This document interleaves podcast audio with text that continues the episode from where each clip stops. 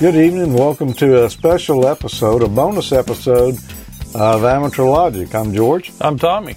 And tonight we've got our 45th anniversary MFJ wrap up video.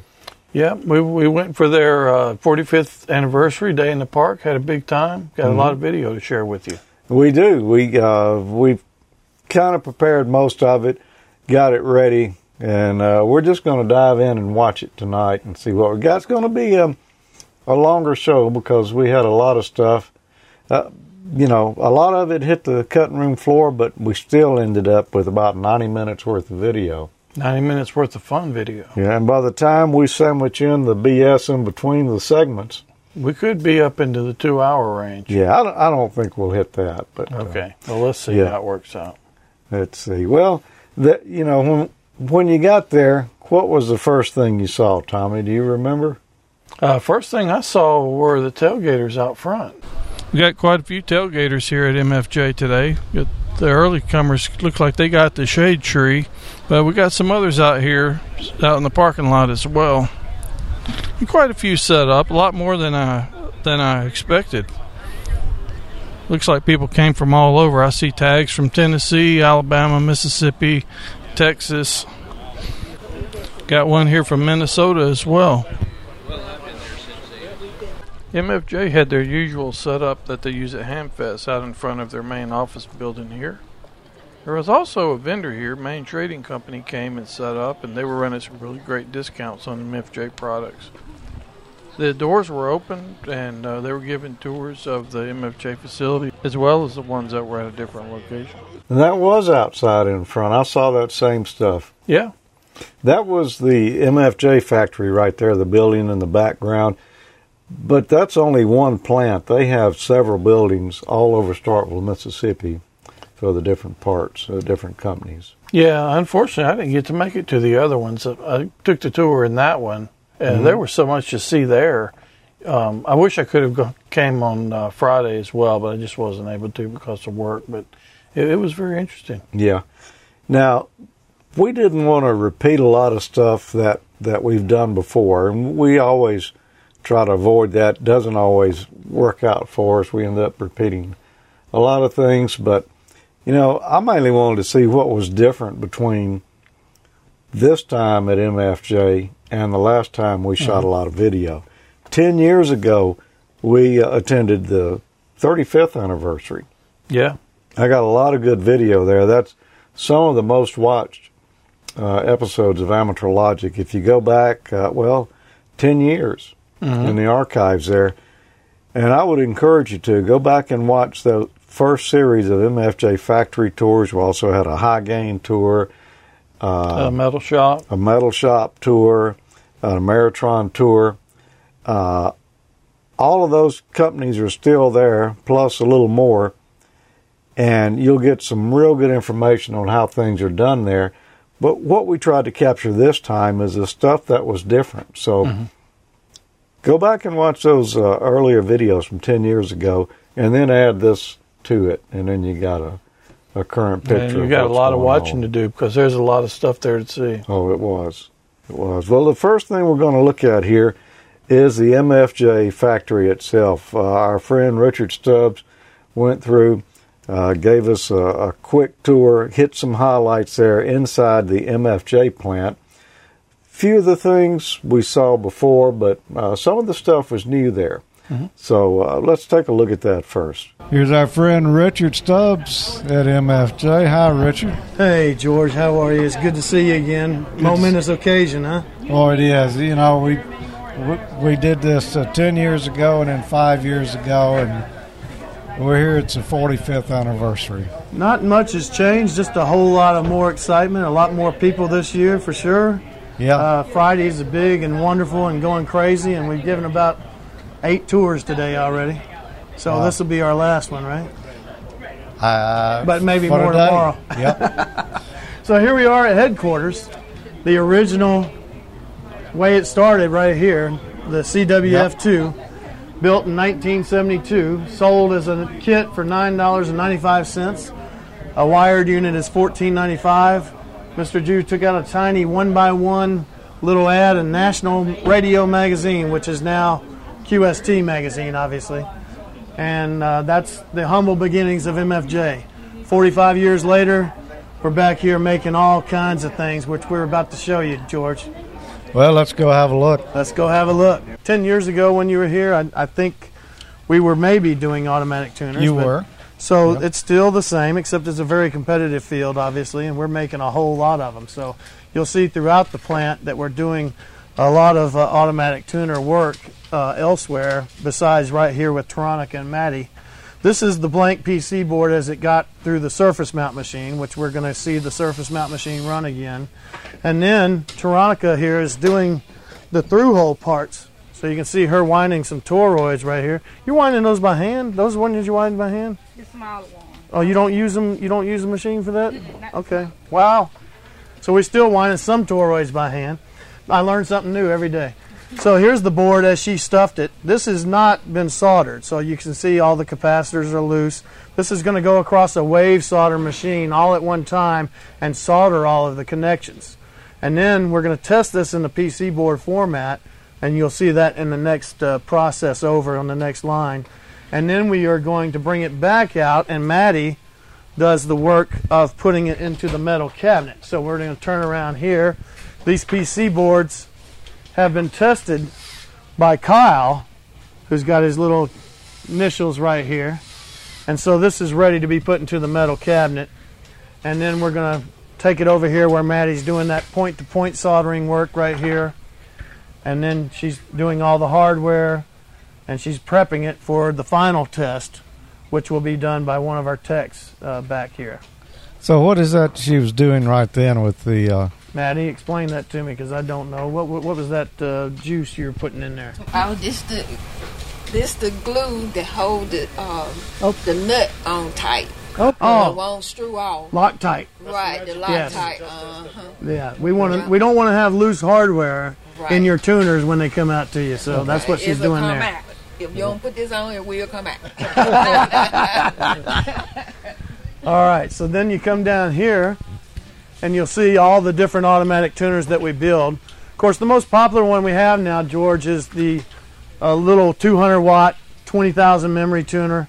This is comes with the interface cable I think that's the one Tommy uses. and a two-year warranty. Oh, So it's the Okay. first product of the MFJs that we put a two-year warranty on. Now Ameritron has the AL80B that has a two-year warranty. That's the most trouble-free amp there is. This is a trouble-free tuner. So we sell this to you. You still got two years on it. All, all and uh, the wire comes with it, all for 159.95. and that's amazing. that's really fast tuner. really too. fast It's- tuner, super fast. Then you go all the way up to the 998, which is the legal limit tuner at 699. And then there's a big brother of that that goes outside at the antenna. That's the remote tuner. That's up to $769. Now right over here you got Little Bit and you got Joyce over here building the final product, putting it all together, getting it put into the boxes, getting it ready to be shipped out uh, to the customer. So this So is, this uh, is one of the remote. this is the big remote tuner right here. And we got a guy that's testing these products back here. This is a loop tuner. That's the one that Mr. Jue likes to play with. Your wire goes straight to it, to the capacitor. Right. And then you play with a, a, a loop, a giant loop outside. Uh, we got more remote, uh, uh, more automatic tuners being packed here. Here's the one with the cable that I told you about. Here's the more automatic tuners. There's a digital watt meter up here, manual tuners, remote tuners with the bias T. Uh, your big ear that's displayed outside is up there, getting ready to be packed. Dry dummy load. Yep. There's your dry dummy load. Sell that to the Navy and hams all over the world. 1.5 kW. Is that, That is that is a dry 1.5. That'll handle uh, 1500 watts for about 20 seconds. Yeah, yeah. So it's real brief, but 200 watts continuously. Wow, I'm gonna have to get one of those. There you go. Everybody's got to have a dummy load. That's what we transmit Exactly. into. yeah. All right, John here is one of our testers. He does a he's one of our technicians that checks out different products. Today he's working on the SWR analyzer. Of course, this is the 269C. Ten years ago when you came, George, this only uh, covered uh, 1.8 to uh, 170 megahertz, Yeah. and then 415 to 470. Now it covers 530 kilohertz to 230 megahertz, so it included the 220 megahertz band as well. We do have a version that goes down to 0.47 megahertz. Yes, that's the CM version. There's a, mil- Oh, a for the- maritime version uh, that'll cover some of the marine frequencies as well. Now behind you, this is where we build all the little niche CW rigs, the sideband uh, 12 watt rigs, and uh, we have a multiple, uh, a lot of QRP rigs that we sell. We're not trying to compete with our buddies at ICOM or Kenwood or Yaesu. We're just trying to make our little niche uh, QRP rigs like, like Mr. Jue likes. He likes to play with 40 meter CW, as you know. Yep. Then, of course, Mirage is built on this line as well. Uh, we make the the best selling ones at Ameritron. Those are the 10 watt in, the 25 watt in, and a 50 watt in, 160 watt amplifiers. George, you'll recognize this product. We, we Oh, yeah. we did something with this at uh, on uh, Amateur Logic testing some arcing transformers one time. This is to find uh, faulty transformer lines in your neighborhood, or better yet, you notice this is called the sound gun. Yeah. You know what you can do with this? What can you do with that? You can listen to crickets making love in your backyard. So that's one of them that we do. This is also an 852 little dipole antenna, but it's also mounted on a tri-element beam. That's the 1767, and that's also a power line noise finder. Now back to those automatic tuners. Uh, of course, all the radios right up there, Wayne, that we build, all the sideband and CW rigs that you'll see. Now we got Kyle here. Kyle has uh, got the wave soldered board out of the uh, wave solder department, and these are those automatic tuners, and he's uh, test uh, checking up on the solder connections. So there is they're not always perfect out of the wave solder machine, but he tells me 15 minutes or so he spends on it, or sometimes it's perfect, but there may be a connection he has to touch up like he's doing right now that comes out of there. The way we test those boards, we put them in the metal cabinet. He wire clips all the important wires in there, and he can treat it just like it's sitting in the metal cabinet. So that's how he tests the PC board outside of the box. Okay. Now we got a little 1204 USB interface activity going on down here. We were talking some PSK 31 uh, through the radio, the ICOM radio here, and this is the little USB interface working with the computer. We have a little PSK conversation going on on this line. This is a product that's built next door. All right, around the corner we got a big line. That, oops, sorry, Robert. Two people handle over 120 products, mostly Morse code related.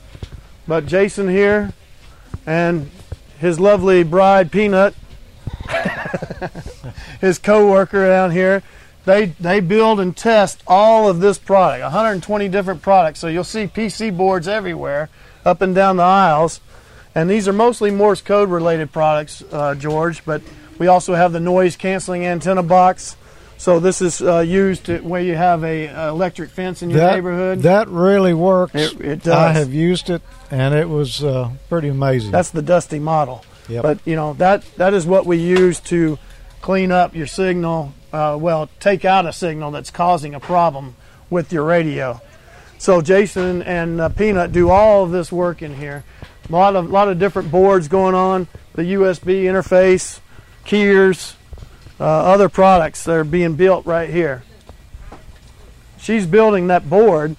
This is the 1026 board right here, so you can see the internal guts right there. That is the noise canceling uh, antenna box. Wow. And this is before the. Uh, This is all before soldering, of course. She's Yeah. just hand stuffed all the parts. Then this will go across the wave solder machine. Now the other line, these two lovely ladies right down here, Alma and Yvette, they are handling all the small dummy loads that you saw up front, uh, and also the smaller tuners. These are the uh, switched inductor type uh, smaller tuners that we do.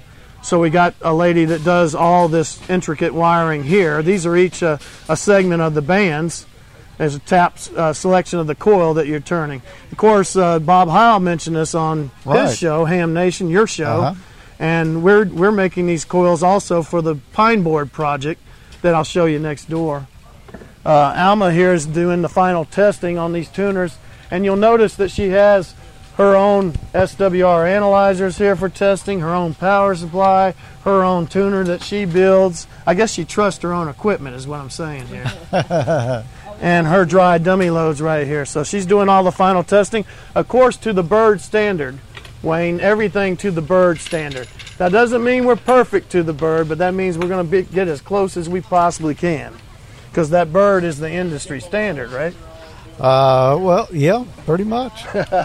That's what everybody wants, but right. doesn't want to pay We're for running into another tour here. kind of expensive. We used to use Barker and Williamson. I hate uh, I hate to call out people, but sometimes we had to cut out the middleman, and we started making. And I believe this was not here, George, ten years ago. uh, I think you had just Maybe started maybe it, just and it was a secret.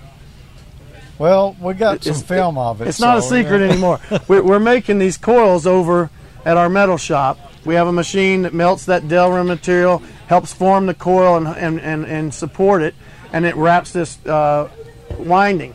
Now, this is the one for the 811. Yep. That is the one you're using at the Pine Board project. That's used in the 811 amplifier as, as well. So, what these are used for is to make contacts, as we saw on the other line, and then put your inductor switch on there, and it goes in those small tuners to become the inductor. Now, the rest of this line is our old famous product, the MFJ 259C, and of course the 269C. This is the guts of it. Notice the black board. You know, I don't think you remember that part. No, I don't. I don't remember. So now it's on black instead of the green epoxy. This is the guts, the battery cover. This one's been tested, and it's ready to go. Uh, 530 kilohertz to 230 megahertz, and then uh, the other one, the 269, does the VHF, UH, uh, UHF also. Yep. So we're seeing this all backwards. The ch- the chassis is done over here, the meter harness, the hardware shell, and we've got a lady that retired. She's gone now. I don't get to joke about her, but she retired. She came back because she was having so much fun building these guys. So she sits there and builds that part. Then she turns around to her other desk and she puts the PC board into the metal cabinet. Now look at all that little parts right there. There's a lot that can go wrong or can go right. But this one's been tested, it's ready to go, go into the metal cabinet, and then get the final test. And then at this point, is if it has to be some kind of correction done, then Henry's got all these little dinky, tiny. We, can't even see that, Wayne. I don't think. Can you see that through there?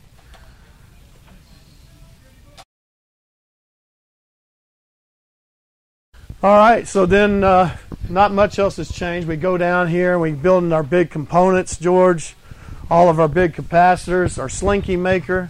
This is the roller inductor for all the different roller inductors that we build. So cutting out the middleman again, we have made roller inductors and big capacitors for all of our big tuners, and you'll see that down this line. All of this stuff comes together from our metal shop and the only thing we do not make is that little wheel right there. So every little piece is made by us except for that. We buy that. And all these pieces are made by our metal shop. The little brass, they can punch out steel, Uh-huh. um, aluminum, pre painted aluminum, fiberglass, as you see on these runners, these support rods. So these are being all put together to build these capacitors and these roller inductors to support this big tuner line. And of course, we've we've knocked it down to um, all the way down to 100, uh, 125 picofarad capacitor. We're not building those real tiny ones. We're still getting those from China, but those those bigger ones we're building them.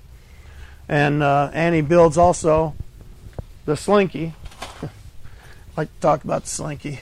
it, that reminds me of being a kid. Oh doesn't it? yeah, it looks Yeah. just like one. Yeah, it's a Slinky. Remember walking those down the stairs? Yeah. Yep. So that's used in our roller inductor. And all these are, are capacitor parts over Those here. Those are capacitor parts over there. This is a a finished roller inductor as it's done out of, from Annie. All those are made from our metal shops. And when you get to tour that, you can see the tumblers working, and they're making all this. The fiberglass, except for the coil. The coil is made right over there. And all this is going to go into some big tuner that rides over here. Now here's one, George. This is that big one that goes in an ATR 30. That's a little more heftier fiberglass, uh, edge wound, silver plated roller inductor. The contact wheel still makes contact on the inside of the coil, but this is used to do over 3,000 watts on 160 meters in the ATR 30. Tom Rauch, W8JI, I think y'all have talked to him before. He's the original Ameritron engineer. He did the AL 1500 and he designed the ATR 30 to handle real power. Now these look like the type of coils I'm used to seeing in broadcast transmitters. That- yeah. The edge wound, heavy gauge, take real, a lot of current. real power. Yeah. So that's uh, that's what, and he's a big broadcaster guy too. He does he did a lot of that, a lot of uh, consulting for those guys too. Mm-hmm. So he's over in Georgia. Most of our engineers are off site, but we do have some right here in the plant. Obviously, Mr. Jue is the biggest one Mm-hmm. Of them.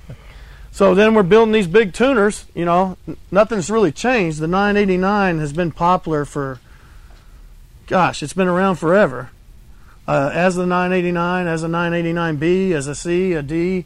This is the D model now. So it changed the the the size of the cabinet a little bit, made it more up, raised the uh, inductor up off the uh, cabinet, got some vent holes underneath it, and then they use now two gang capacitors. I think it's the ones that are right behind us there, and they're tied together. Yeah, that was pretty neat. Mr. Jue uh, Here they are showed me one of those earlier. right there together. And then that big giant balun in the back too. Now we have a bigger tuner than that. We have a 2500 watt continuous carrier one on the MFJ line that uses that Ameritron inductor. Yeah. And as we step down, I, I really like to show this old thing. I joke with the new every time when she's sitting here. I tell her, I said, this thing's 45 years old. She inherited it from Mr. Jue. Well, of course, this is an old 949 chassis, and you got all your wire clips, and it's still used by us to test meter PC boards. So the meter PC board sits down in here, you clip all the wires in, and you can treat that board like it's handling this meter. Well, it is handling this meter. Yeah. And then you can test and calibrate this board based on that meter reading. So it's really an important doodad, even though it's gathered years of dust. and looks like a little rosin in the process too. Exactly. And we, of course, use the bird meter to test and calibrate those boards. Uh, right behind you, I want to introduce you to uh, Chad Butler. I never get to introduce him much when we do these tours. He's the production manager for MFJ. He's the one that keeps all this these lines rolling. Chad, come on in here and meet George. You, Yeah, I met him earlier. I was going to run the machine for y'all. Oh, good, good. So we're gonna, we're going to go see the surface mount machine, and Chad's going to get that going for us. You can also run the, the wave solder for us real quick. All right. So our final testing area is right here. You see one of those big automatic tuners being tested by the AO82. Well, it's not being tested right now because our guys are gone. They went home for the day. But that thing will be cranked up and put some heat out. And then our stitch and wind machine, uh, this is going to take those little toroids that you saw. Veronica actually hand stuff in the smaller one, but she comes back here and puts the uh, wire into the stitch and wind machine, pulls that wire up and down. Oh, Chad will do, Chad will do something. Good. Uh, yeah, this is a. really I don't amazing. think you saw this one. We did. Oh, you did? I want to see it again. Now, Veronica can make it jam. I don't know how fast uh, Chad can make it go. had to teach her. Oh, so you did it. Oh, you are pretty good at it.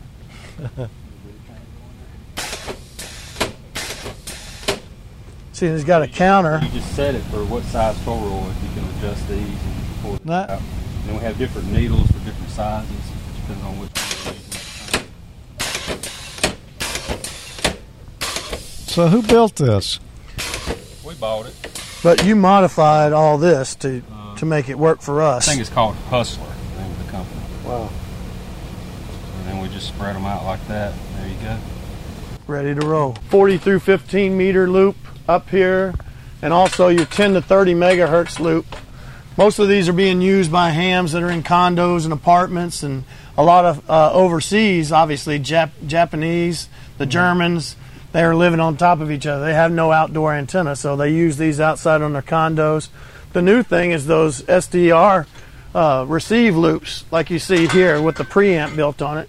You you tested one on Right. on ham uh, on your show, Amateur Logic, and uh, so a lot of guys are using these now for a low noise receive loop, and then you use a transmit antenna somewhere else.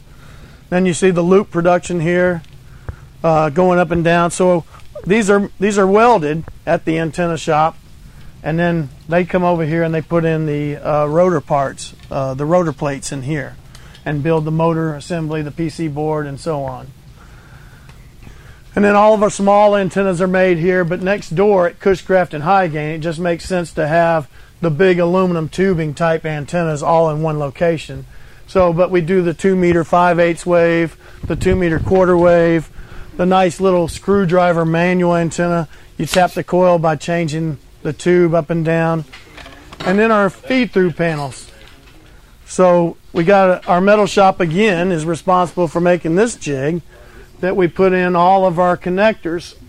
So, for instance, this is one that's got almost every kind of connector you can imagine. And I think this is new from 10 years ago. And then you put this in your window, you cut it down to size, and you put the insulation material around it, and you've got all your connections on the inside and the outside, and you don't have to drill a hole through your house. So that works really well. Of course, all your G5 RVs are made on this line, George the big ear. This is the one that's outside. You got the two telescopic whips out here. You got 33 feet of radiating power, and you clip that on top of a PVC little holder, and you've got a portable antenna that's that's good, 40 through 6 meters. And then we build those RFI isolators on this line. We talked about that. You did a segment on RF, Right. uh, all the different tools. These are ferrite beads put on that RG8 uh, Teflon coax, and then that goes all into a PVC container. So you're running a long coax line, you're running it into this connector and running it back out on this, and it chokes off any RF that may be traveling down your coax line. Chad's going to show off the wave solder room. I think he's going to turn that on. You got to turn the fluxer on. You got the wave on right there. So this little conveyor belt will carry all the way up through these two preheaters. And it'll carry it right over the wave there. Uh, Solder that looks like board. when it's finished. That's the solder bar. Whenever it gets low, we just drop another solder bar in there. And it'll melt it. That's how we solder all of our boards. I don't know if you can see this fluxer right here, but that solder will not stick to that board if there's no any, not any flux on it. We're glad to go back and check some of the little solder, little couple little shorts and stuff on there. But a lot quicker than doing it by hand. Yeah, I don't think I can solder quite that fast. Cornell Dubilier days. 1940s, Mr. Jue says. That was the original manufacturer of the CD rotator and the original ham rotator. And now we use that for making those trap dipoles right there. Now, when you go to Cushcraft and Hy-Gain next door, you see a lot of old machines that look just like that, military grade, and the old machines work great. So we still use them in a lot of our plants. You'll see some of the Ameritron, Cushcraft, Hy-Gain, and over here. So that's used as a intricate wiring system for those wire dipoles. Well, 10 trailer loads of equipment came from Lincoln, Nebraska to here when we bought Hy-Gain. And, and we only bought the ham radio division. We did not buy the military and the commercial division.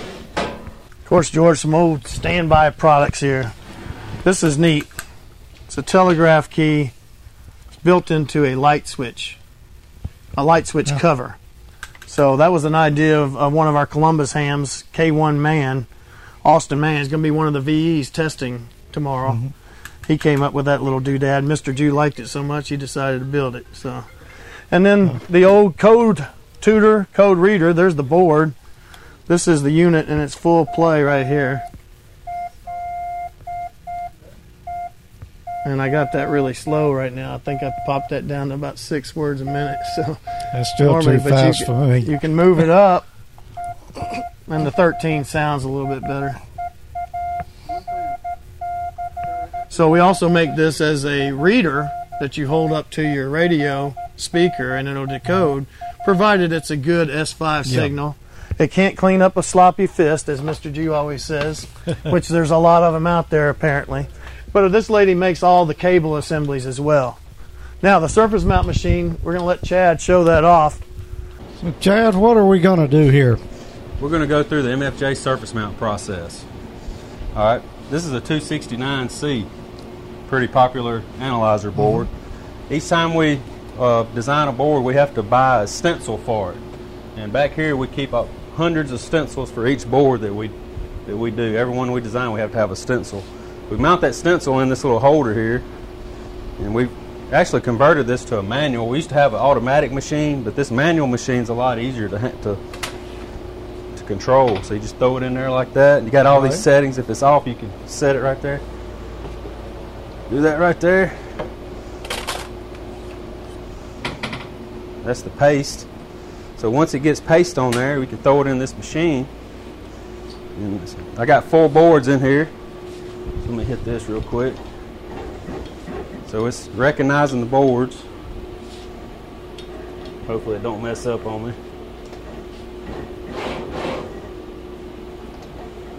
To recognize where they're at.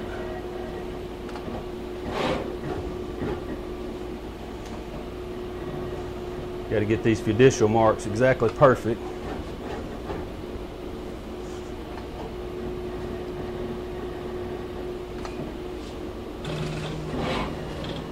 Okay, it's got 1,200 parts, and it's placing eight at a six or eight at a time.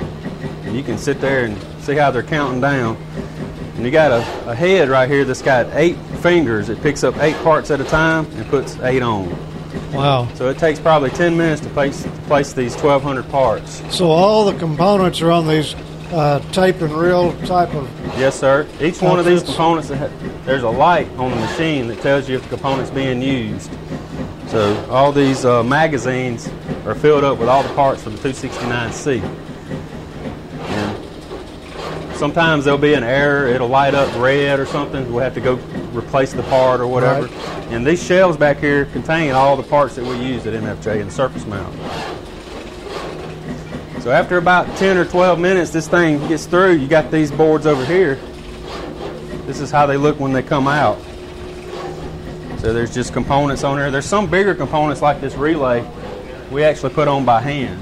Yeah. Because there's just one, it's just easier to throw it on real quick. And the paste is still wet at this point. This stuff can fall off. Just sitting on there. Oh, wow. So once we get everything aligned, make sure there's no problems, we'll put it in this oven, which is turned off right now. But once it goes through the oven, it comes out down here. And everything's soldered perfectly. So we'll take a look at it down here again, make sure that there's not any problems before we actually stuff the boards. So that's it. All right. Cool. So that's a new uh, a new machine down there from the last time I Yeah. did a recording here. It was the old uh, Single, pick and place. Yeah, that one's probably 10 times faster than the old machine. Yeah. and a lot more accurate. you know, Mr. Jue's concept of of uh, ham radio project building and all of that is it's been kind of interesting because in the in the plant itself, you've got people that are just one man lines. Right. And Tim Moore, who's been here 30 years, he builds all of this product, Wayne. Uh, low pass filters, VHF, UHF, uh, SWR watt meters, and such. But he always told me he thought if I can take my people, put them on an island, and give them everything they need, and they can still do their job, well, that was what he wanted to do. So Tim Moore, been doing that for 30 years. He builds it, he tests it, and he uh, totally finishes it. So that's his little island right there. Well, so he he goes through every step on that the particular products that he builds. He builds his own product. He's the builder. He's the tester. He he completes it completely. So, and that's we have a lot of that in here in this line. Uh, several individual lines that do their own product, and it's kind of like, even though Mr. Jue did that 45 years ago, we're still sort of doing it, but with more people. Yeah. Individual products being built by individuals. So it's the the old garage mentality still alive. Hey, if it works, Don't fix it. Yep. Yeah. well, George, I appreciate y'all coming again. This has been a, a pleasure touring the facilities again and Oh, greeting yeah. all the people. And of course, you're going to get to talk to Mr. Jue personally too, as well. I'm oh sure. yeah, yep. And looking forward to that. And uh, as a matter of fact, I've already talked to him, Oh, okay. and we got a great interview. oh, that's awesome. So uh, yeah, it's it's uh, going to be fun to get back at it all this stuff and uh, see see what we come up with and what it's cutting room for. But I think most of this we're going to use. Yes, and you know it's it's neat. We go to Dayton together, and we know how big ham radio is there. But it's neat to just see it in a home style type setting. This Right. many people come from all over these different states.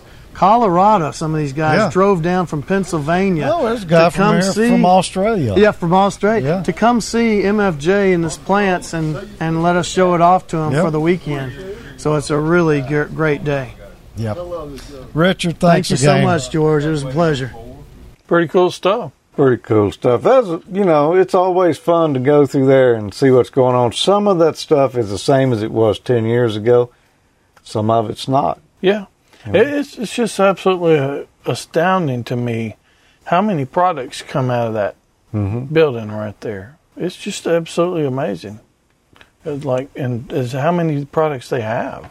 Yeah. Over two thousand. And that's just one of the plants. You know, they all the antenna uh, manufacturers MFJ has are in another plant. Right. Uh, Ameritron is in another one, the amplifier company. Uh, the metal shop where they make all the metal pieces they need is in another one. Yeah, I'd, I'd really hope to get over there and see that. Uh, but anyway, maybe maybe the next forty five years I'll make it over to that one. Yeah. I want to thank uh, Wayne KG5RE. E. Y'all know Wayne. Oh, yeah. Wayne's been on here a lot. He uh, played the part of the cameraman on um, on any of the video that, that I got and, and brought back from the event. I appreciate him helping with that. He, you know, he did it last time as well. Uh, I think the last time he did it, it was probably first time he had ever done anything with us. And I said, "Here, here's the camera. Here's how you zoom it. You know, see what you can do." That was like on the job training. Yep, yep, it was, and it probably is every time because we just throw them out there. You Yeah. know, no, no fo- forethought. You Yeah. know, just here we're, we're going to shoot something. Yeah, he's always a good sport to help out though. Yeah, yeah, he is. Well, you saw another one of our buddies there, didn't you? I did. I saw a lot of buddies. All right. Well, I ran into our friend Arnie. We've seen Arnie on here quite a few times. It's good to see you. Hi, good to see you, Tom. and A uh, George, time. yeah, it is. Yeah, yeah. It, it, Have you seen my fine decoration here? yeah, you were looking. You're looking good. That that bling caught my eye when you came through the sun over here a while ago. And George gave me the little gold uh, gold connector The you sent for it. Yeah, yeah. that's pretty awesome. I really appreciate it. I should have wore it. I was kind of in a hurry to get out of here. Yesterday I got tied up at work and I wasn't able to leave as early as I thought. And I'm lucky I even got my suitcase and stuff when I came. Okay. So I wanted to check with you. I saw you had a pretty nice little crowd in there testing today. Yeah, we had about 13 people, and uh, almost all of them passed. And we had several upgrades from general to extras. Really good. They did a good job, and uh, we had prepared very well. So I think everything uh, flowed very smoothly. Oh, good. And, and I'm sorry, I, I didn't introduce Walt here. What's your your call signs, Walt? AF5KQ. Okay. And uh, you hang out with this guy?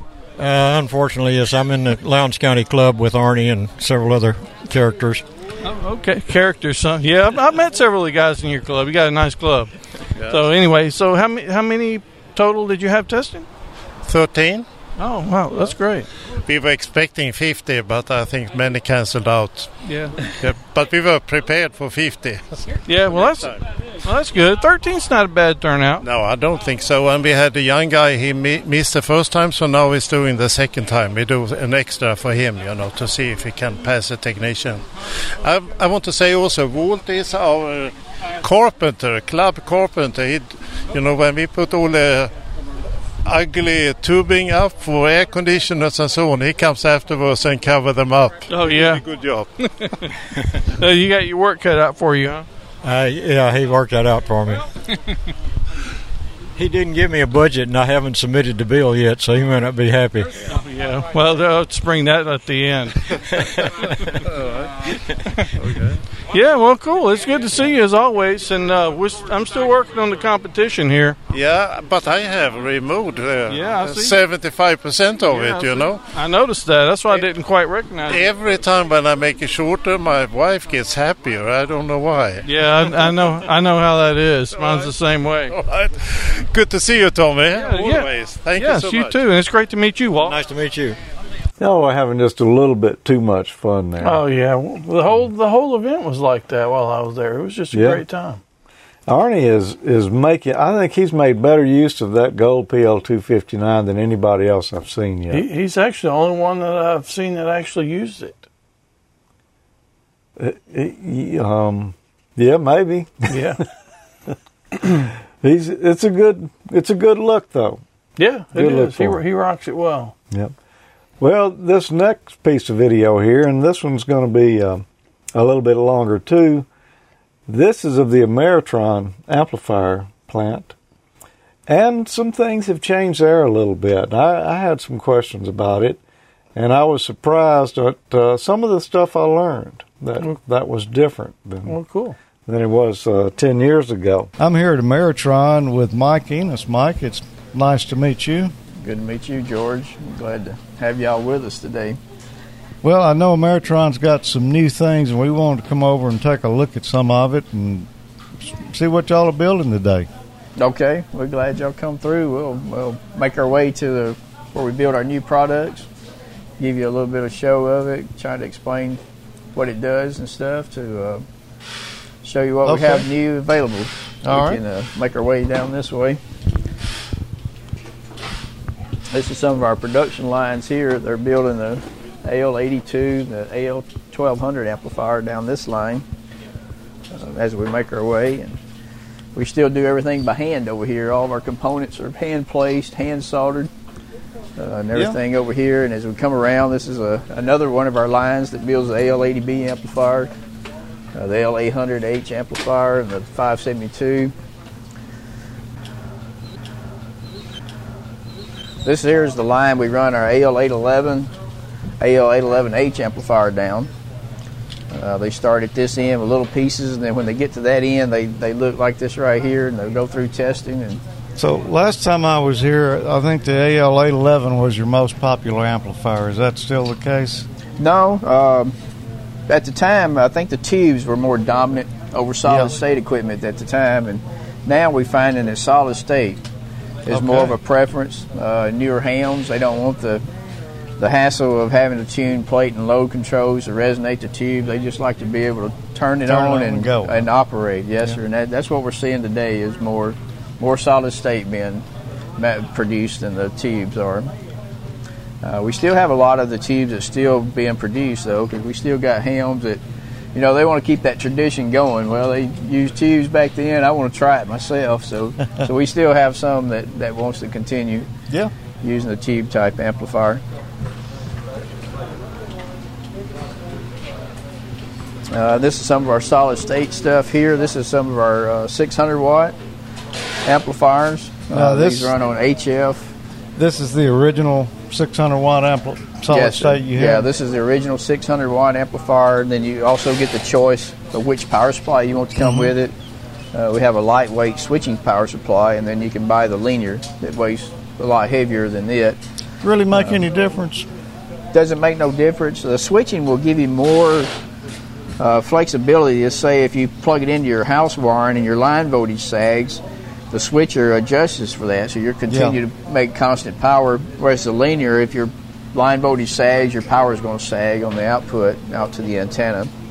Uh, but as far as performance wise, it, you know, we got good filtering inside the switching, so you get no noise in your audio or nothing going out on the air. Uh, none of the hash noise that you hear used to hear horror stories about years ago.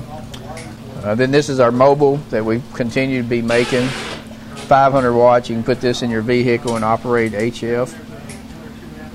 And then these devices here will allow it to interface to your radio for auto band changing. Mm-hmm. Uh, it's kept way everything's hands-free operation for you.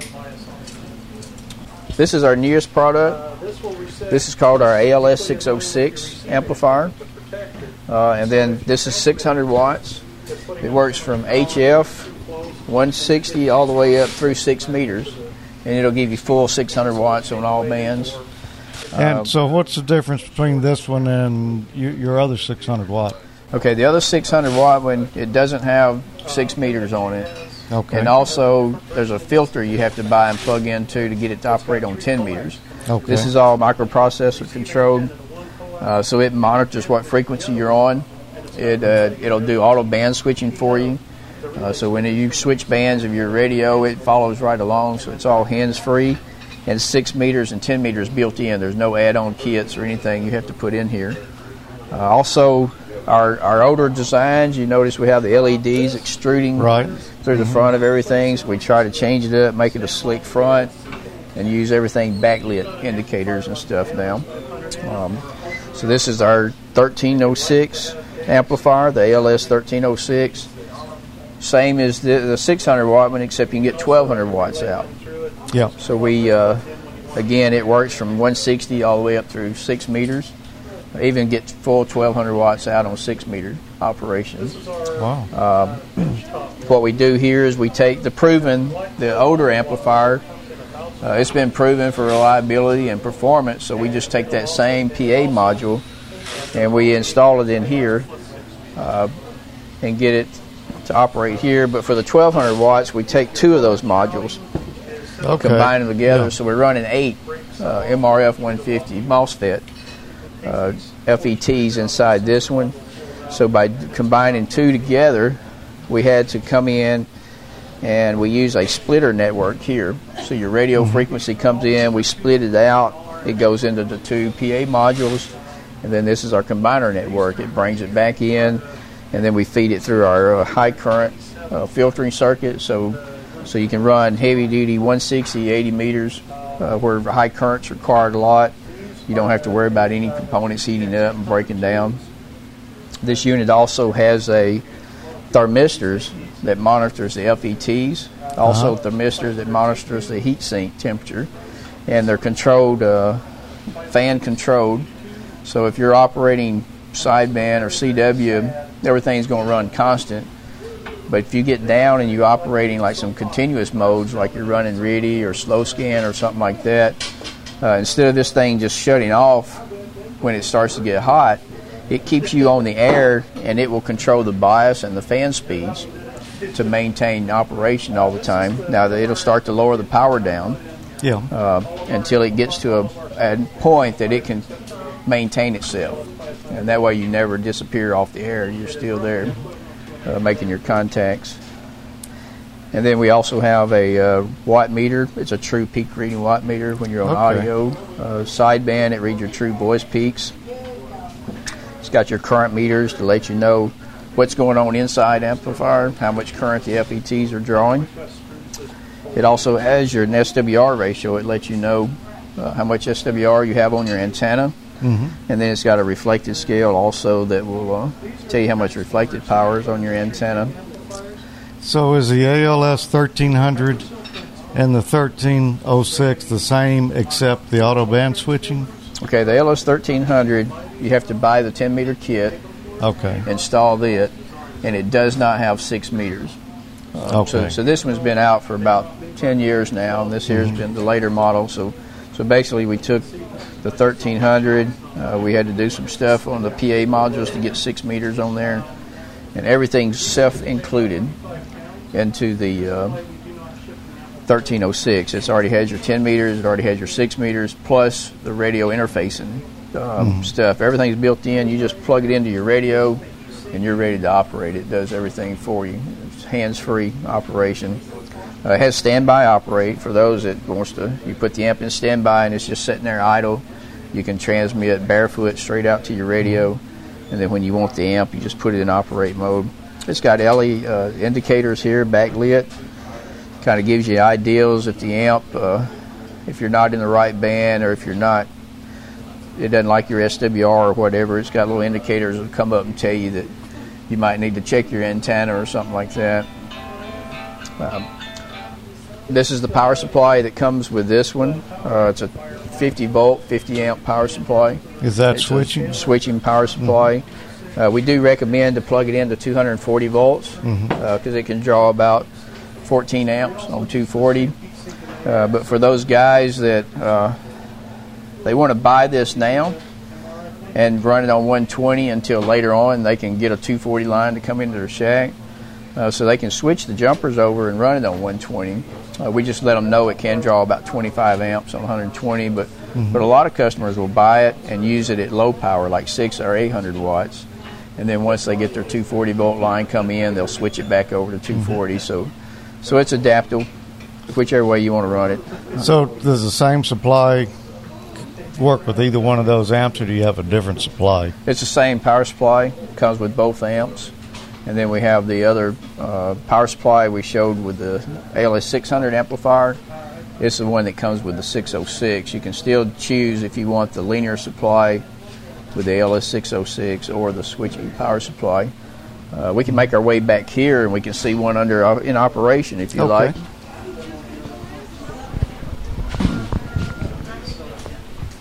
Of course, all of our units we use foam, memory foam. Uh, this is what we our amplifiers set inside this, so it's all surrounded by memory foam. That way, if something crushes the box, the foam pops back in shape, so it maintains uh, protection on the amplifier the whole time it's in transit to the customer.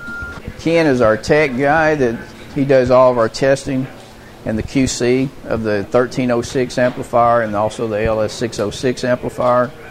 Uh, here you see he's got it powered up. Mm, You can see we got backlit LED meters, lights up the back plate of the amplifier for us, and we have it connected into the uh, ICOM radio here. And what it'll do is it, it shows you that you're in remote mode, so you're allowing your radio to override uh, the, wherever the band switch is on the amp. So as you go from band to band, it'll let you know which bands your radio is on and which band you're going to be operating. It also, let's say you want to override your radio for some reason. Uh, once you take it out of remote, your your manual switch will override what the radio is doing. Yeah. Um, then if you go here, uh, like if he keys it up, can you transmit and show us putting some power out? See, we're putting out uh, 1500 watts. We're on what band? 20? 20 meters. 20 meters. So it's it's we're pretty conservative when we s- at 1200 watts output, but uh, we recommend 1200 watts peak output on this thing. And how much Um, power do you drive it with? There, he's probably driving it with what you got about Right on 100 right now. yeah on 100 watt. Usually about 80 watts a drive will give you 1200 watts out on the bands. The bands. And then you got a little TX indicator that comes on. Uh, also, you have ALC control. If you want the ALC to control your radio power to control the output of the amplifier, you also have that available.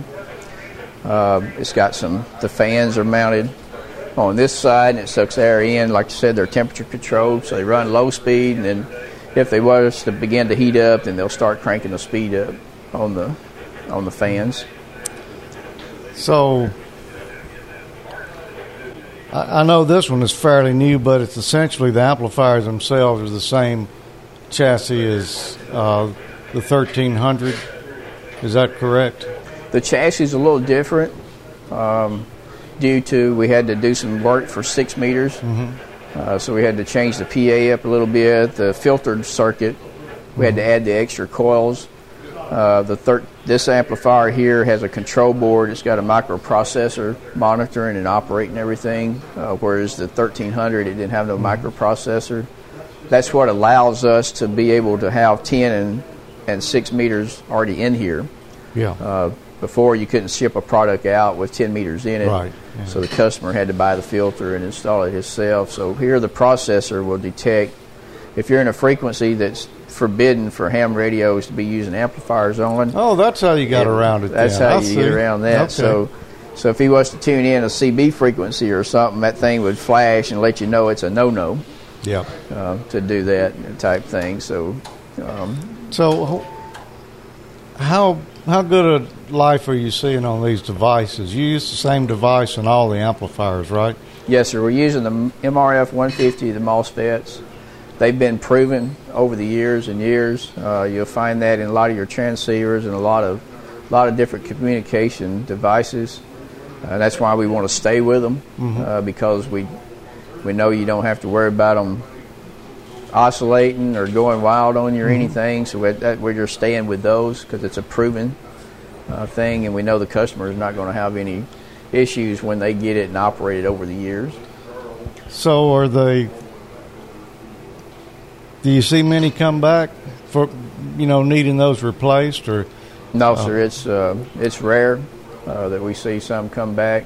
Uh, sometimes we might see some come back, and it, I think a lot of it might be the construction Oh, of the final more than the itself. yeah, and it, it just turned Yeah. loose. Um, but Mhm. yeah, but normally if you have an issue, it shows up real quick uh, after you get Yeah. a few hours of operation. Of course, we go through here. Well, each unit we put on the bench. We go through all the bands, make sure that the filters are tuned for each band. Uh, it makes full power, so so each one has about an hour runtime on them before they go out of here. And uh, so normally when the customer gets it, they they're ready to operate. When they get it, they just connect it up and off they go. This is our latest antenna controller. It's called an SDC 105. Uh, what this is is this is so that if you're going mobile or you're using a screwdriver antenna, uh, this is our antenna, the SDA 100 antenna. It's our screwdriver. You mount it on your vehicle and you can cover 80 all the way up through six meters Yeah. uh, with this antenna. I have one of these mounted on the outside of the building here, um, out there, and what we have here, uh, there's no interface cables you need to your radio. Uh, what this box does is you hook this box in your coaxial line, and it's just censoring RF as you operate. Uh, if I come in here and I, like if I uh, I'm on 14 megs, I key it up, it gives me an SWR ratio. Shows Mhm. I'm one to one. It tells me where my antenna's at. My antenna's on the 28th turn, and then it shows RF is present if I transmit. Now, what will happen is, if let's say I want to go to 20 or 40 meters, I would come in here. Um, I would give it a burst of RF. It would read my frequency, shows my radio frequency change to 726 meg, and then my SWR is 5.6. Um, now, what it is, right now I have it in manual mode because I don't want this thing to try doing anything unless I tell it to. Yeah. If I put it in auto mode and I've done that, it would automatically went to where it needs to be on the antenna at the resonant point. but sometimes I'll band hop, move around, try to find out maybe where I want to be. Uh, once I do that, I'll give it a burst of RF. I say I'm going to be there, and then I say, okay, go go ahead and tune that for me. So it's moving the antenna. If it's got to move a long distance, it will boost that voltage from 12 to 15 volts to get there faster. So you don't have to hold the mic down while no, I'm not tuning? using it. So it's on its way. Okay, it just stopped. Um, so it's now if I give it, say it shows it's 1.8, but if I want it to fine tune that, it'll bring it down to Okay. So then I have to hold RF for it to fine tune it out. And then it'll come down. And then also as my antenna moves, uh, if I go back to 40, if I boost it, I want to show you too what it's. Or it shows it's like 4.2 SWR. All right, I'm going to hit tune. As it's moving your antenna, it's giving you how much current. It shows I'm using almost two tenths of an amp of current. Okay. And it shows my antenna's in a downward direction with a D, and it shows the turns as it's going down. So I can hear the audio coming in loud as I'm getting close. Then it stopped, and then it's back at 1.1 SWR. So that way it's all hands free. You just, if you're going down the highway, you just switch your radio, give it a burst of power, and it reads it, and then boom, it'll it'll take the antenna to where it needs to go to resonate. Now you do need to have a, a sensor in the antenna so it can count the turns because uh, it will try to tune if you don't have one. But what happens is, is these antennas, uh, you can have five or six harmonics for each band to show up through that antenna, and if it doesn't know where to start tuning, it may tune up on the fifth harmonic, which isn't good. So, so you would just kind of go through here and plot each band where you want that thing to tune at. So I have a little Tar Heel too.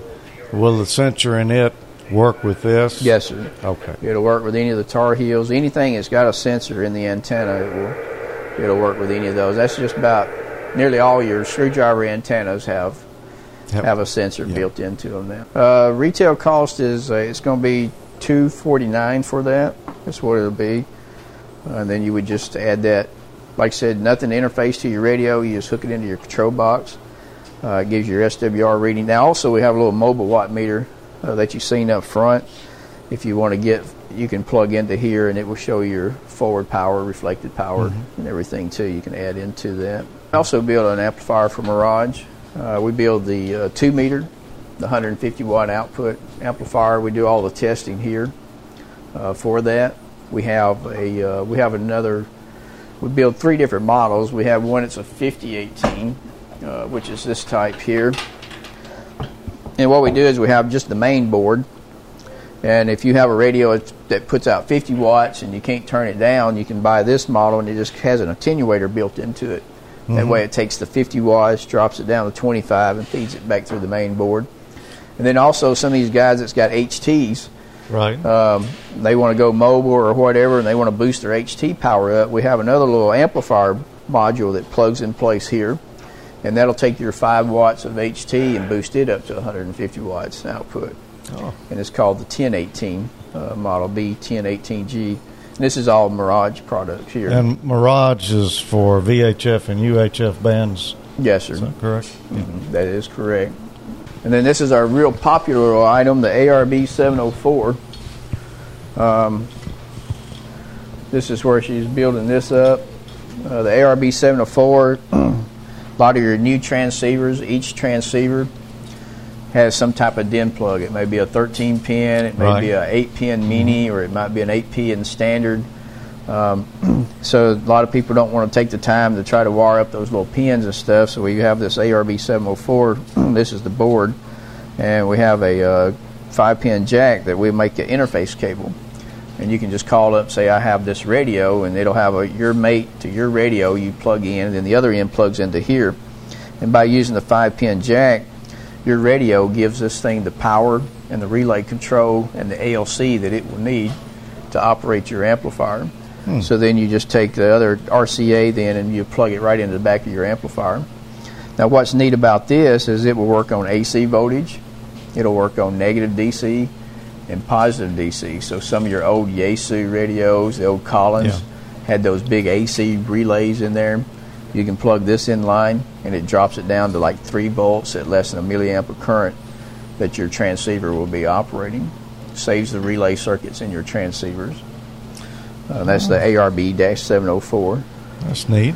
uh, relay buffer box that we have. So that's that's pretty popular right now. huh? That's a popular. I think uh, everybody that has a newer radio, they they usually make sure they get one of those because that will that'll protect their radio for whatever amplifier they connect up to.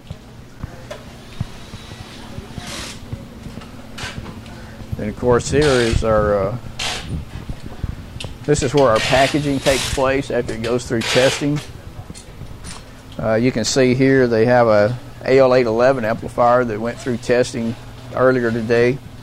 So they, they get it all wrapped up in plastic, and then this is the uh, memory foam inserts. So that way it protects it from the bottom, protects it from all around the amplifier and also the sides. This will go down into a, uh, a double wall cardboard box. And then that box will fit over into another box. And we've got some more foam sticks around this. So and y'all ship these with the tubes removed.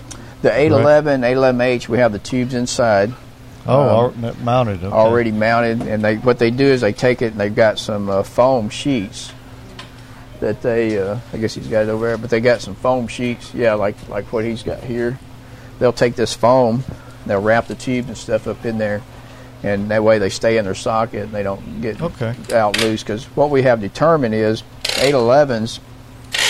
You know, 811 has got little springs on the top of them Right. that holds the filament up, keeps it from sagging. And we have found if you pack those up in a box, a light box, they kind of easier to get tossed around, and the little springs will be vibrated out of there, and they don't work. So, Huh. so they travel easier inside the amp. Now our higher expensive tubes, that's more rugged built, they have their own foam inserts and stuff because the manufacturer of those tubes, Yeah. uh, they say if it's not in their original packing, then it voids their warranty. So those we have to ship in the war- packing for those. Here's the uh, little 704 box we were looking at. Uh, they've got them packing them up. Uh, that's what it looks kind of like with the with the cover on it. Oh, I see. Then, of course, all of our covers. Um, here's where we have an 811 powered up. He's in the process of testing it now. Uh, this is kind of, I'm going to just kind of raise it up so you can see the tubes glow. Uh, that's where a lot of hams like to see. They like Yeah. to see the glow of the tubes. that's where a lot of them still use glass tubes. You can watch them glow, and you put a little RF in there, and they'll glow a little orange. You know, you can watch Right. the coloration change. Um, so this is our three tube 811 amp here. And then, of course, it's got an interlock. If I was to lift the cover up, it would instantly shut this thing down. Uh, but uh, this is going through the testing process now. On the rear panel, it's got tuned input slugs so that uh, you have a lot of hams uh, that may use a Mars frequencies also. And you can tune your inputs to match your marine type radios, marine and Mars. Then all of our covers, of course, when they come over, they've we use a vinyl cover uh, instead of a painted. Uh, years ago, we tried using paint, and when it bends, it, the paint might crack, or years Right. down the road, the paint might crack, or it begins to fade out, or something. And uh, so we use a vinyl overlay. That way, it stretches. You never have to worry about paint fading or chipping or cracking or anything. So that that is interesting that the solid state amps are, are finally the biggest sellers, you know, because it was not that way last time I toured here. No, sir, it was not. Uh, a lot of it too is the cost of the tubes. Mm-hmm. Uh, Yeah, they've gone up and up and up. So now the solid state is competitive in pricing. Uh, so a lot of people say, why do I want to spend the same amount of money for a tube when I can get a solid state? And, Yep. and I just turn it on and go. Kind of, kind of like the old TVs, you know, you don't no longer get up and go over and change the channels on your TV no more. So that's that's what the market's moving into. yeah. The the more easier it is to operate, that's that's what they want. Well, it's probably, honestly, it's probably a little more reliable too, isn't it? Yes, sir. Yeah, you have reliability. Less things can go wrong. Um, less human error on, especially when you're DXing and Yeah. up all night trying to make that one more contact. And the solid state will, it'll protect itself and keep up better than you can what you're doing type of thing a lot of times. So. Yeah. Well, Mike, we appreciate you talking with us. Oh yes, sir. I'm glad y'all came by. Sure did. Thank y'all for coming and Y'all just keep on making the good amplifiers. Yes, sir. We, we should be around a whole long time, I'm hoping. yes, sir. And just uh, keep supplying the customers what they need. That's what we're here Yep. for. Yes, sir. Seven three. All right, 73s. Solid state is the new it. Solid state is, uh, yep, the new amplifier king. I, you know, I wouldn't have guessed that. Yeah, I mean, I, I, I see why. I why. see it kind of turning that way. Maybe. It makes a lot of sense that people would want solid state amplifiers today. I'm kind of wanting that ALS uh, 1306. See, there you go. I almost, I I had the money with me. I'll put it that way. I well, no, I didn't. I had a checkbook with me. That's all it takes. Yeah, No matter if you got any money, if you got a check. yeah. So uh, anyway, I, d- I didn't buy it, but I'm getting have. closer. I'm getting closer. We got. Well, we wait until the next Jackson Ham Fest. Mm, probably at this point. Yeah. That's only uh, three months away. Yeah. Wow, that's Well, that doesn't fast. seem right, does it? No, but it is right. Yeah. Well, that was pretty cool. I uh, I wish I could have gotten over there to see that, but uh, I guess I just did. You did. Mm-hmm. And it was a little different than than the one that we showed uh, 10 years ago that I recorded then. Uh, you got another thing that you shot here that uh, we played in the last episode of Amateur Logic. Yeah, some new stuff that uh, MFJ and uh, a partner are going to have coming out pretty quick. Yeah, that's just, I, I got a little clip of that just to remind folks go back, watch episode 109 for uh, more information on the Rig Pi. All right, we got some exciting Raspberry Pi action going on here at uh, MFJ uh, anniversary. Uh, what's your name? My name is Howard Nurse. My call is W6HN. The program uh, uh, uses open source software. Uh, it will be available completely open to anybody that wants it and wants to tweak on it, but it includes the HamLib uh, software library. So it supports over 200 radios, over 60 manufacturers. This is a collaboration that of many hams that have put together the ability to control lots of radios and makes uh, uh, making the, it makes contact uh, connecting to radios very easy. Uh, there are two boards that MFJ will be manufacturing. The, a uh, CW board for um, that uses the very popular K1EL WinKey chip. The second board is an audio board, RigPi server, and what's important is that it's really a ham radio server. Yeah, go back and watch the full interview with him and the full demonstration mm-hmm. on the previous Amateur Logic, like you said. But it's pretty cool stuff. I'm looking forward to that coming out. Yeah, if if you didn't see uh, episode 109 and see the Rig Pi on there, you really want to go look at it because there's a there's also kind of like a little Easter egg mm-hmm. in in that segment. Too. Yeah, yeah, he had uh, he he had a little bit of interesting history about yep. him. So, so very cool stuff. Go check that out. And now we've got one. Well, we've actually got two more clips. One is real brief, but uh, this one but right that's here. one of the more important ones. Yeah, this is the dude, the main. Oh, this is man. the main man. Yep.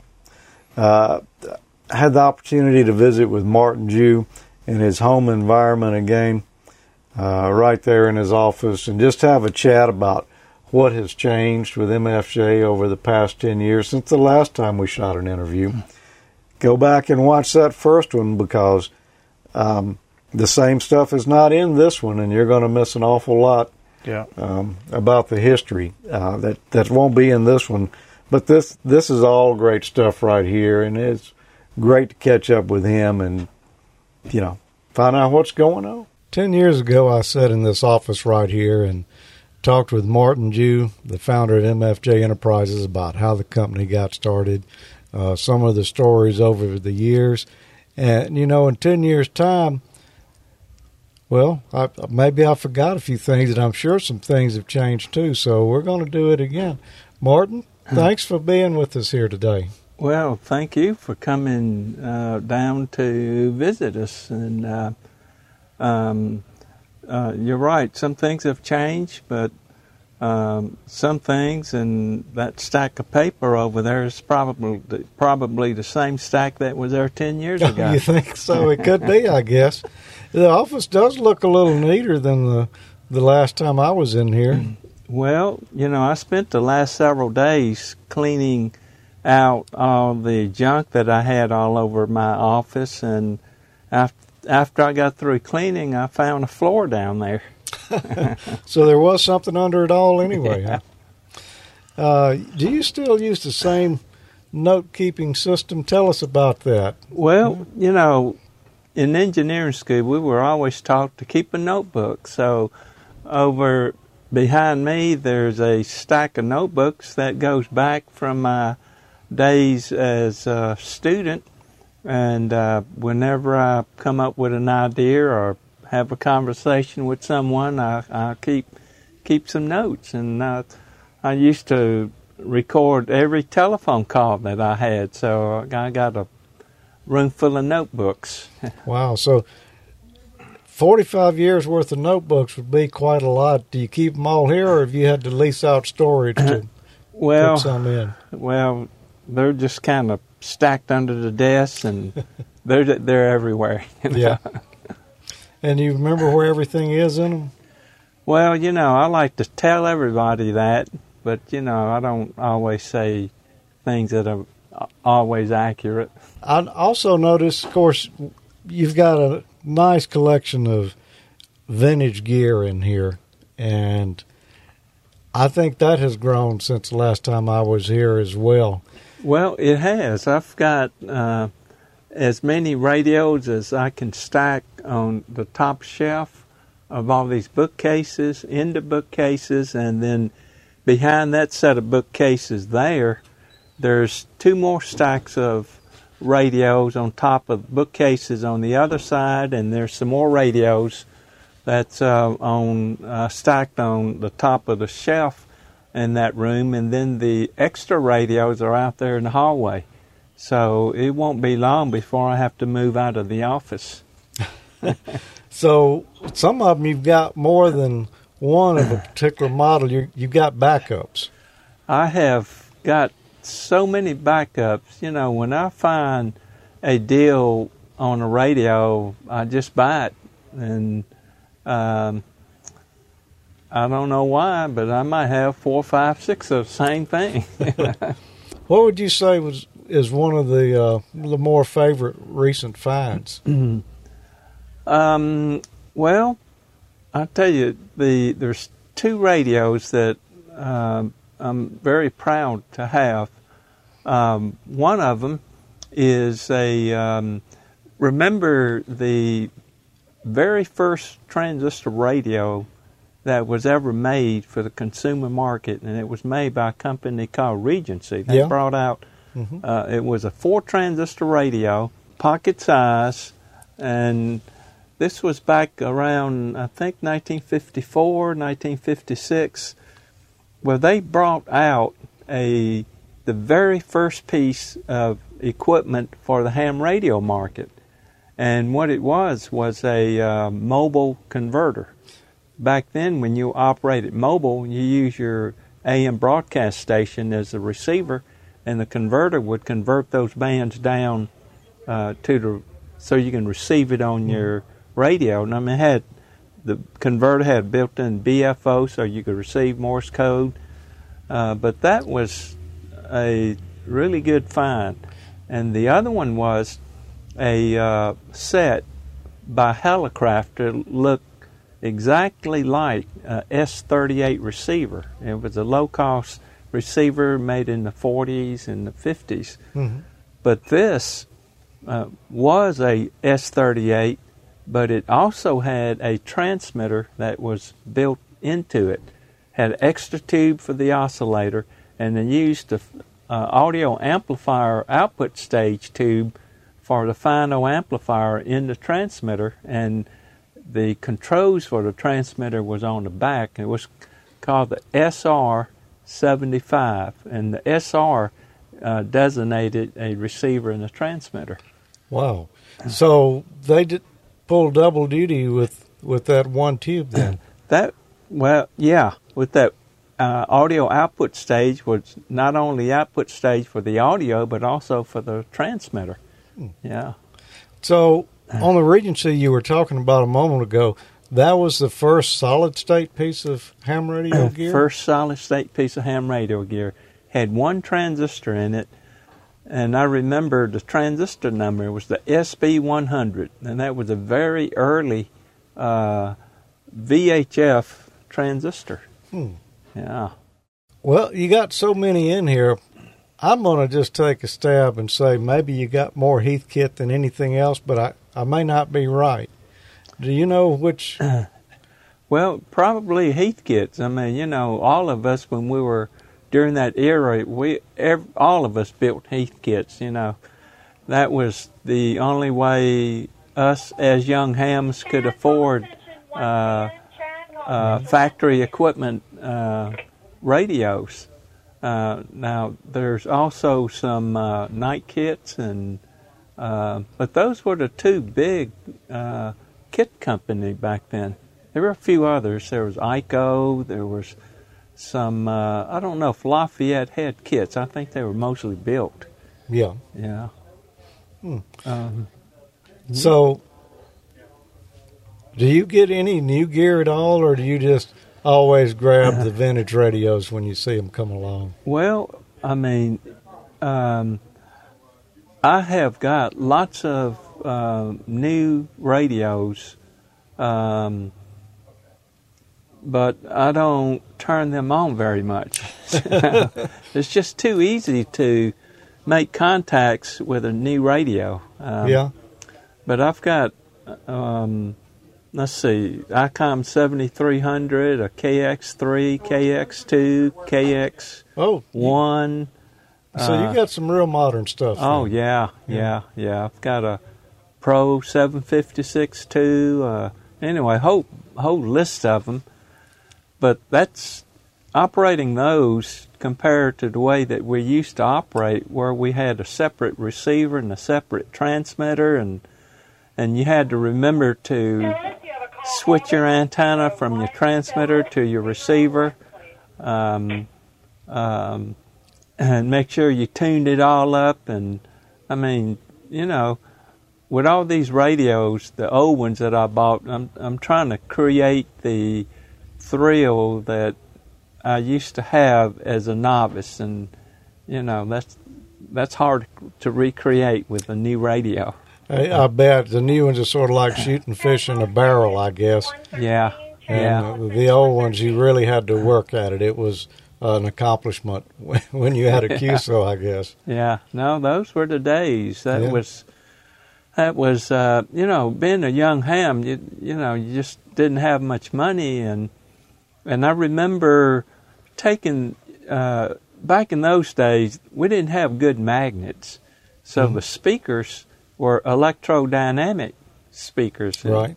And well, what that meant, and I know you know, is that piece of iron with wire wrapped around it to make an electromagnet, and they use that also as a filter choke. So you could take uh, an old radio with an old speaker like that and unwind that wire and use it for an antenna wire. the problem was that was soft copper and it didn't it wouldn't stay up there very long because it would sag and break. And, and constantly uh, changing tuning as it went, I guess. Yeah, yeah, you're right, it did. Wow. I never thought about that. That's uh, that's something to consider when you're hanging an antenna. Is, Yeah. is that wire going to stretch? So, of course, you studied engineering at Mississippi State and uh, and at Georgia. You got your master's At Georgia Tech, yeah. Georgia Tech. hmm So, is that all you need to, to start up a ham radio business and be successful at it? Or is there some other background you got that kind of contributed? Well, you know, you really don't need an engineering degree. The, mo- the most important ingredients, I think, is what I call want to. If Mhm. you got enough want to, if you got enough desire, you're going to make something happen because if you didn't, if you fail the first time, you just get back up and do it again. You got enough want to, you just keep on doing it, doing it until something happens. And and usually, from what I've seen, the way businesses um, are, you know, they start off with small sales, and it just kind of rocks along for a long time with small sales. And um, you know, if you can get to the point where you're at break even, you can stay around forever. Now, if you can get just slightly above break even, then you can eat. Yeah.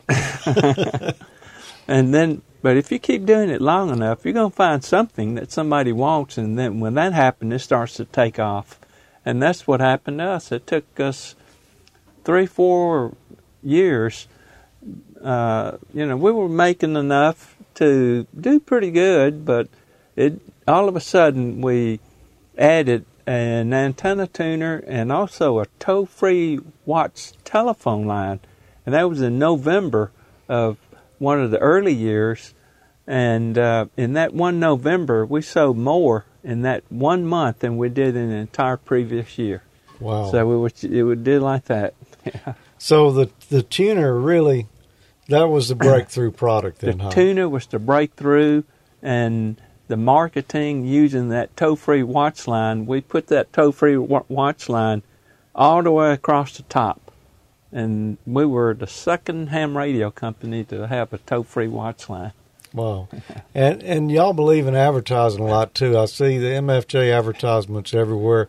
You're a sponsor on Amateur Logic, and of course we really appreciate it. But people got to know who you are and what you got. Well, that's the whole point. You know, advertising. Uh, you know, people think advertising is some big time magical thing, uh, all advertising is just letting people know what you got. You know, if they don't know what you got, how they gonna buy it? You know? That's true. Yeah, that's true. So, how many Hamfest a year do you think uh, MFJ Well- attends these days? Well, you know, at one time we were going to like 45 Hamfests a year. Now, uh, I think we've cut down to about 22, 25 a year, and I used to go to all of them. Uh, but you know, you get old and lazy and and decrepit and all that, so so I let the young guys go to. I go still go to a few of them that uh, but when I go, I just go out there and have a good time and Oh, you go. Oh, yeah, and just rummage around and at the um, um, flea markets and just buy all these old radios. That's what I like to see is the flea markets. But at any Hamfest there is, there's going to be MFJ products there, whether MFJ brought them or not, because virtually every amateur radio dealer out there sells MFJ, don't they? I Yeah, can't think of yeah. any that don't. Yeah, yeah. Mo, mo, most most of the dealers uh, sell MFJ products. We're in uh, over 35 countries uh, directly, and then some of the dealers that are in those countries sell to dealers in other countries. Wow. Yeah. So you don't really know how many countries for sure you might be in. Well, for sure we don't. yeah. Wow. A- And I notice a lot of the products you got um, are, I guess, commodity type products. A lot of things are built right here in Starkville, Mississippi, Uh, in your factories. Well, ninety percent of the products are made here in Starkville, and some of them uh, we don't make. Uh, there are things like clocks and microphones and uh, some watches and those kind of products. Mhm. Um, but we can um, build uh, all the circuit boards here. I mean, we'll design the products, lay out the PC board. Uh, we have a surface mount machine for placing the parts. We've got a metal shop where we uh, can make all the electronic enclosures. We make some of the big plastic parts uh, for uh, vacuum form parts for loop antennas and the uh, outside antenna tuners. And um, we have we own all the dies for the injection molding, but the injection molding is done by a local guy here in town. Okay. Yeah, because I guess the amount of that you would do, it wouldn't make sense to to own and maintain a machine if you've got somebody nearby that can. Yeah, it takes for that's you. a big operation to do injection molding. Yeah. But you have, and and we're going to take some tours while we're here of some of the the various factories that you've got. A lot of specialty uh, gear and rigs built just for a single purpose to do a single job that uh, you know otherwise it would take forever to do by hand. And precision you know you y'all kind of got it down to a science on that. A, a lot of that stuff was the concept and design done right here just to to build what you needed Uh, yeah, most of the, well, all the concept, well, most of them are done right here in Starkville. Uh, the design, a lot of the, the design is done here. We do some of it here, and we have, and these are our employees. They're, uh, they don't live here in Starkville. It's- just hard to get people to come to Starkville. So, Mhm. But the design they can do uh, at home somewhere else, and we've got some uh, some engineers in Jackson, in New Jersey, in Georgia, in Maine, um, in New Hampshire. Um, so they do the uh, the circuit design, the design, the actual design of the products, Mhm. and then we finish them up here, uh, put them into production. You know, we may get a raw design, and then we have to tweak it up and make sure all the parts fit in there right. You know, Yeah. yeah. currently and i know this has probably changed over the years what what would be your your favorite project right now what are you most uh, enthusiastic about at the moment? Um, in remote control of radios, and uh, we're working um, uh, with some people to uh, come up with a box that's universal that you can plug into a radio and be able to operate your radio that's at your home using your antenna over the internet using a computer and making it simple enough uh, to be called plug and play. So uh, e- even uh, uh, wherever you have internet and a computer, you can enjoy your home station. And even with a hotspot in your car, you'll be able to operate mobile. So that's what I have been playing with, and I think uh, you know most of the new radios are capable of being remoted. Wow. Well, I know there's there's been several things around now for a few years, and a lot of people playing with that. But I don't think much of it has been plug and play up to this point. It's, well, you're been, right. At this point, you really have to know some stuff to get a remote going. I mean, you you have to you have to know how to um, port for it in your router. You have to know how to um, open up firewalls and mm-hmm. your computer you know, you have to have a static IP. There's just so much stuff that you have to know. And it takes hours, days, weeks just to get something working. Yeah. I, I know I've been there and uh, I deal with that quite often. Everything's got to be just right. Uh, if you get it all just right, works like a charm. Oh, but one yeah. thing gets off and nothing, yeah. nothing works. And really difficult trying to troubleshoot it, trying yeah. to figure out. Yeah. So, how many different companies does MFJ Enterprises comprise of these days? Well,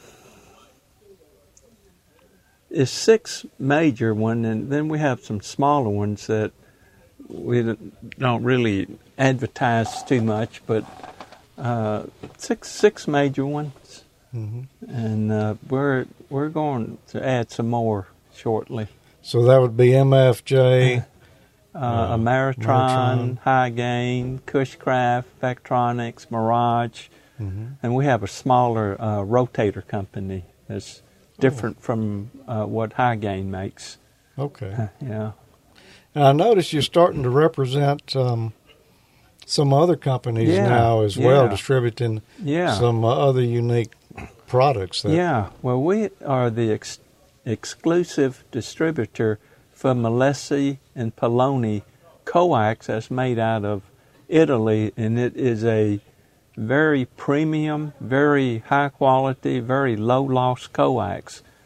And um, uh, you wouldn't believe how uh, low the losses are compared to some of the other uh, coax. Yeah, I was talking with uh, Richard about that in Huntsville, and uh, this stuff weighs nothing. I've never seen anything like it before. It's just amazing. Yeah, very, very, very lightweight, and uh, we also they also have a connector that by itself is pretty waterproof. And uh, anyway, it, it's a really a premium line of coax. Sounds like some of those guys have done their homework. Yeah, yeah. That's great. Well, they have been making coax since 1945, so they oh. know what they're doing. okay. All right. And antenna wise, there's another company that uh, you're representing here in the U.S. as well that looks kind of innovative. Well, actually, um, he has a company called Innovate Antenna in England, mm-hmm. And he has been down here designing a line of antennas. These are very high performance antennas, but they're antennas that we're going to manufacture using uh, the tooled up parts that we make at Hy-Gain. So they're going to be high gain antennas, uh, but designed by Justin Johnson, K0, KSC. And he's he's a world-known designer of high-performance antennas, and we've got a whole new line. We've got a uh, an, an, an incredible. Uh, it's called a band optimized log periodic, and it's a big antenna, and it covers 20 meters through six meters, all the bands. Hmm. And it has monoband performance on every one of the bands. It's unlike a normal log periodic where the band where the gain is low.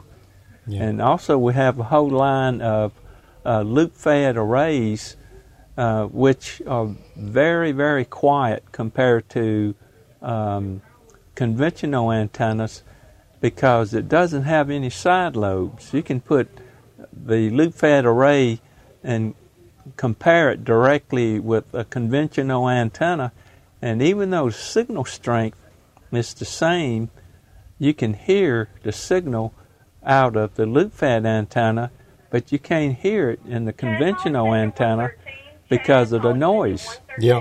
Yeah. Yeah, it's not necessarily the signal level, it's the signal to noise that is is what really matters in hearing something and not.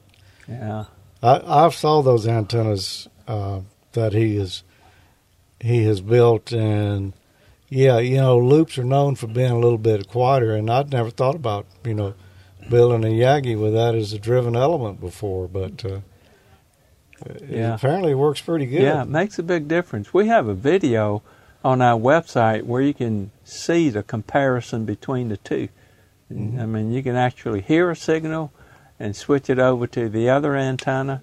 You can't hear the signal, but you can see that the signal strength are the same in both of them. Yeah. Ham radio companies, and I say companies, a lot of them are just individuals, are always coming and going. A guy gets a, an idea for a new product, and it may really work well, and he wants to go into business selling it. And um, I would say the vast majority never get very far because there's just so much involved in it. It's not just having the good idea, but being able to execute it and and follow through. Would you say anything to those guys that uh, maybe you know feel like uh, like they've got the next great idea and what they should do with it? Well, uh, um, you know, if you have enough want to, and if you're young, you don't have any uh, expensive things that you need to support, like house payment or or kids, or then you can devote all your time and your whole life until it starts to take off. You know. And it's pretty much you have to do it to Yeah. get off the ground. huh? Yeah, yeah. That's uh, it's and it's not just ham radio business. Just about every business is like that. You know, if you don't start off young when you don't have anything, and if it doesn't work, you still don't have anything. Um, it, it's kind of hard to start later in life because you know you got so much Yeah. responsibility that you can't afford to fail. you Yeah. know. I, I know know what you mean. That's uh, good advice there. So you young guys out there with the ideas need to get started now. Don't put it off twenty or thirty years. Well, anything else you'd like to to mention that we haven't covered? Uh, well, we've covered a lot of uh, things, and um, I just want to thank our fellow hams for uh, helping us to get to where we are, and all of our employees. We've have have employees that have been with us for over forty years now. Wow. So, Yeah. Yeah. Well, congratulations on uh, 45 years here in the ham you. radio business. There's not many people that, uh, and many companies that make it that long, and we're certainly proud to have y'all right here in Starkville, Mississippi, and uh, seeing you, you, you know, just come up with an idea and uh, have enough want to to pull it off. Well, thank you. Uh, I appreciate saying that, George, and it's always a pleasure to sit down with a fellow Mississippian that talk like we all talk down here. Yep. Yeah, I, Wayne is giving us a thumbs up over there. He agrees too. All right, Martin. Well, it's uh, uh, you know it's just getting started here, so I got more to see. Okay. But I appreciate you taking a few minutes out here and uh, and just chatting with us today and uh, kind of bringing us up to date on what's going on. Well, I appreciate it too. Uh, what can you say, man? He, he's always so laid back. Like, Yeah. I don't think he ever gets worked up about anything. At I I, haven't seen him. I don't think so either. And you know, um, it's always great visiting with him. Mhm. You know, I learn something every time. Yeah, he's an interesting guy. He is, You and he's gotta- he's right too. You got to have the want to, but Gotta you also got to have some can do also yeah, to go with it. a can of do. Is what you're saying? Pretty much. Yeah.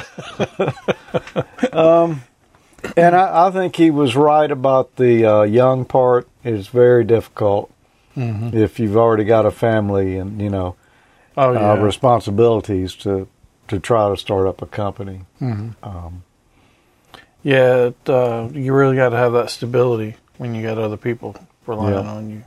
Exactly. So, uh, g- great information there, and we thank Martin so much for taking the time out and visiting with us because you know he's a busy guy. Oh yeah, and no doubt. uh, uh, boy, we just, we just had a great weekend up there. Yeah, it was a lot of fun. Uh, he says it's the last one, but we'll see. I, I'm, I bet you they'll have a, I think he said the last one was the last one. Yeah, that's what I heard somebody Yeah, else saying. so- So, hopefully, Yep. it's not the last one. Yep, we'll be there for the fiftieth. If he has it, we'll be there. Yep. Uh, well, you know, we've got a double feature we're working on tonight. We're about to start up an episode of Ham College here in just a moment. Uh, Tommy and I were having such a good time watching those long form videos and not having to talk or do anything that uh, we went and got a pizza and you know, been Yep, gonna have to get here. to work here in a few minutes, though. Yep. Yep, we're going to have to. Tonight, Ham's eating pizza, but at the MFJ, what what were we eating? Chicken. Well, I made it here where the chicken is finally. There's quite a line. I hadn't found George yet. I got a funny feeling he's already got his and come through the line. But there's quite a turnout here, a lot of people.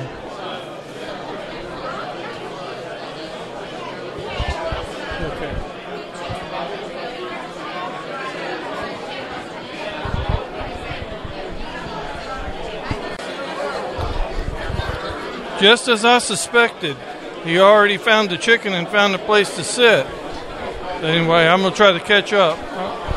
And you did catch up. So I finally got my piece of chicken. I didn't have to wait for you to bring one back for me. That's a good thing too. yeah, I don't think Good. you would have made it this time either. There were a lot of hams eating chicken there. Oh yeah, it was it was great food, man. They uh, they really put on the spread for everybody. Oh, they It was a- did. A, lot of people. And it was free. Yeah. All the whole weekend was was yeah. free. It, it was great. If you if they do have another one and you have the opportunity to go, I would suggest going for sure because it's definitely worth the trip. Yeah, or even if you're in the Starkville area anytime and you've never been there, uh, give them a call and, and see if they'll, you know, take a few minutes and show you around.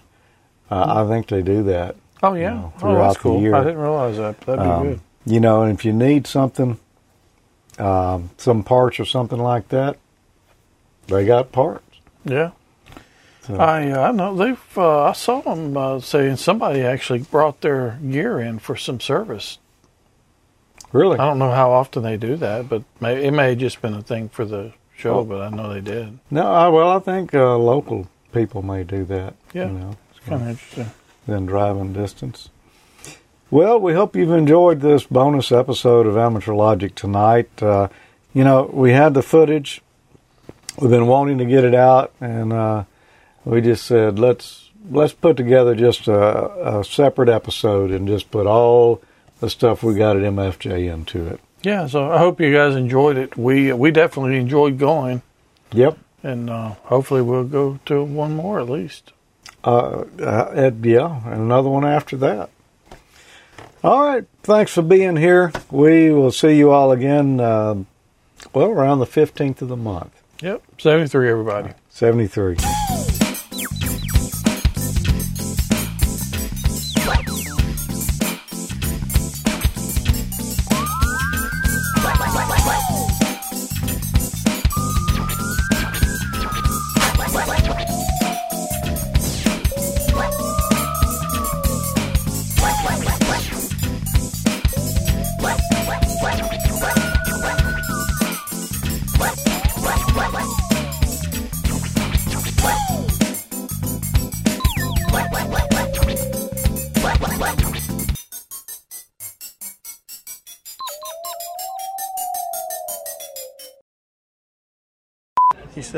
Yeah, yeah, I know. that was the that was the cue for. and that's uh, when I lost it. That- Yeah, just, just right there. We're still live. You- You'll edit that out. Oh, yeah, we'll edit all this out. We'll right, edit all that Get the blooper now. Yeah, we're at the blooper field. So don't let me say. I can say anything right now. Yeah, you can say anything and nobody would ever know the difference.